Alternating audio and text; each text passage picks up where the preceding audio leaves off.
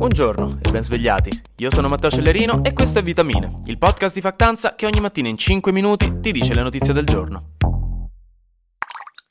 L'ha già detto qualcuno che fa caldo? Che fa un caldo torrido che non si respira? Avete già sentito al telegiornale i consigli per gli anziani per sopravvivere alle ondate di calore? Eh? Perché quelli sono sempre un best seller estivo, eh? non se li fanno mai scappare. Raga, fa caldo. Siamo sotto un'ondata di calore estrema, di quelle non direttamente causate, ma direttamente rese più frequenti dal cambiamento climatico causato dall'uomo e dobbiamo farci l'abitudine. Tutta l'Europa centro-meridionale sta passando delle giornate caldissime e in Italia oggi abbiamo ben 20 città, tra cui 11 capoluoghi, che si trovano nel bollettino meteorologico del Ministero della Salute con il famigerato bollino rosso, cioè che possono guardarle solo i maggiorenni.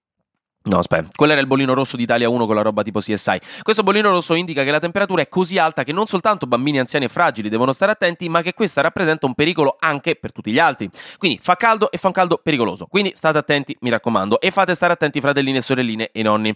Anche perché a Bologna e Palermo, per esempio, si toccheranno i 40 gradi, a Roma i 42 e in Sicilia si andrà oltre i 40, con Agrigento che vedrà forse i 45. Stessa cosa in Sardegna, nei giorni scorsi si sono sfiorati i 45 e molti ospedali in giro per l'Italia hanno visto un aumento del 20 20-25% dei casi di crisi legate al caldo. Tra l'altro, se pensate che sia troppo caldo per lavorare, in questi giorni in effetti è mezzo vero, perché non so se lo sapevate, ma si può richiedere la cassa integrazione quando le temperature salgono sopra i 35 gradi e il tipo di lavoro che si fa è un tipo di lavoro che non permette di ripararsi dal sole e dal calore in maniera efficiente. Quindi esiste la possibilità di cassa integrazione, che è uno stop pagato dal lavoro come forma di ammortizzatore sociale per quando fa più caldo dei 35 gradi. E questo deve disporlo comunque il responsabile della sicurezza dell'azienda, mentre poi il datore di lavoro dovrà fare richiesta all'Inps. Infine, informazione che anche qui può esservi molto utile e magari salvare qualche vita, chi lo sa, è che è uscito fuori un numero di telefono disponibile da oggi alle 14, il numero di emergenza 1500, che se lo chiamate vi portano in ufficio un'estate al limone e vi danno un bacio in fronte. No, è un numero di pubblica utilità già utilizzato durante il Covid che si potrà chiamare per avere informazioni utili su come gestire al meglio la situazione caldo ogni giorno dalle 8 alle 20. Quindi niente, adesso lo sapete, non fate gli spavaldi che non avete più 15 anni, mi raccomando, raga, fa caldo, è pericoloso, non uscite intorno a mezzogiorno, statevene a casa, compratevi un calippo che anche quest'estate ce la mettiamo in saccoccia. Dall'altra parte del Mediterraneo fa sempre caldo, ma non è questa la notizia, perché in Egitto la storia di Patrick Zaki, lo studente egiziano dell'Università di Bologna arrestato a febbraio 2020 per motivi politici per aver parlato male del governo autoritario egiziano, si è aggiornata con un passaggio. Patrick Zaki infine è stato condannato, condannato a tre anni di carcere con delle accuse che sono considerate da tutti valide come le scuse che ci costringevano a fare i nostri genitori alle elementari dopo che avevamo litigato con un compagno di scuola e che nel farle guardavamo da un'altra parte borbottando parole che facevano rima con icnusa perché non ci credevamo credevamo davvero. Comunque, il tribunale egiziano ha condannato Zaki a tre anni, di cui un anno e dieci mesi in realtà li ha già scontati tra 2020 e 2021, quindi dovrà fare solamente il resto in prigione.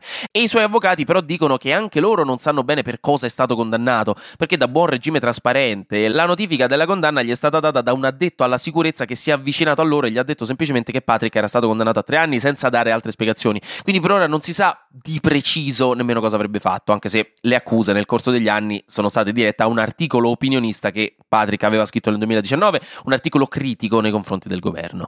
Dall'altra parte, per stare in tema di regimi poco trasparenti, in Corea del Nord è stato arrestato, o comunque è scomparso, un cittadino statunitense che probabilmente era un soldato semplice, appunto, degli Stati Uniti e che stava facendo un tour di orientamento alla Joint Security Area dell'ONU lungo la famosa DMZ, cioè la zona demilitarizzata che divide le due Coree per evitare che si azzannino la gola e che nonostante il nome in realtà è militarizzata e come, è piena di soldati. In pratica quest'uomo che stava facendo questo tour di orientamento, a un certo punto è scappato e ha oltrepassato la linea di confine, perdendosi nei meandri della Corea del Nord, dove ora ovviamente è trattenuto e l'ONU sta trattando con l'esercito nordcoreano per capire che hanno fatto di questa persona e come recuperarla. Anche perché non è una cosa da tutti i giorni vedersi qualcuno arrivare correndo dal confine, specialmente dalla Corea del Sud verso la Corea del Nord, quindi insomma un po' di confusione c'è stata di sicuro, con alcuni che suggeriscono che potrebbe essersi trattato addirittura di diserzione, però per ora molto poco è chiaro, quindi vediamo cosa ne sarà di questa povera anima. Flash News. Donald Trump ha annunciato sul suo social Truth di aver ricevuto una lettera da un membro di un tribunale statunitense che suggerirebbe che a breve sarà ufficialmente indagato per qualche crimine legato alle vicende del 6 gennaio 2021, faccende che lo hanno visto direttamente coinvolto. Quindi ci si aspetta un altro grosso dramma sulla sua fedina penale e possibili reazioni grosse dai suoi fan, ma staremo a vedere. A Londra è in corso il famoso censimento dei cigni, una tradizione nata quasi mille anni fa in cui a luglio ogni anno ci si accerta dello stato di salute dei cigni del Tamigi di Londra. Perché, e questo non lo sapevo ed è ragguardevolmente buffo, il re è proprietario di tutti i cigni bianchi selvatici del Regno Unito e questa cosa la adoro. Infine, Tiziano Ferro ha annunciato che gli è stato diagnosticato un nodulo alle corde vocali poco prima dell'inizio del tour e che quindi dovrà essere operato adesso a fine concerti. Infine, buona notizia per voi che odiate la costanza e il fare le cose nella giusta misura, perché credete nella supremazia del recuperare tutte insieme una quantità enorme di cose da fare che avevate tempo di spalmarvi su più giorni, ma insomma in quei giorni avevate da fare o semplicemente non avevate voglia di fare un cazzo. Questo perché, miei piccoli procrastinatori, uno studio americano ha trovato che chi fa attività fisica durante la settimana e chi invece ne concentra la stessa quantità durante il weekend ha gli stessi benefici di salute cardiaca. Cioè, fare sport, lo sappiamo, diminuisce le probabilità di infarti e problemi cardiaci e lo fa sia per chi fa sport regolarmente, sia per chi nuota per 48 ore di fila nel weekend, fondamentalmente. E questo è uno studio incoraggiante per poter dire che, insomma, anche se non si ha tempo di fare sport durante la settimana, comunque ha assolutamente senso farlo nel weekend. I benefici alla salute ci sono ugualmente. Quindi compratevi quelle scarpe da ginnastica, non abbiamo ufficialmente più scuse.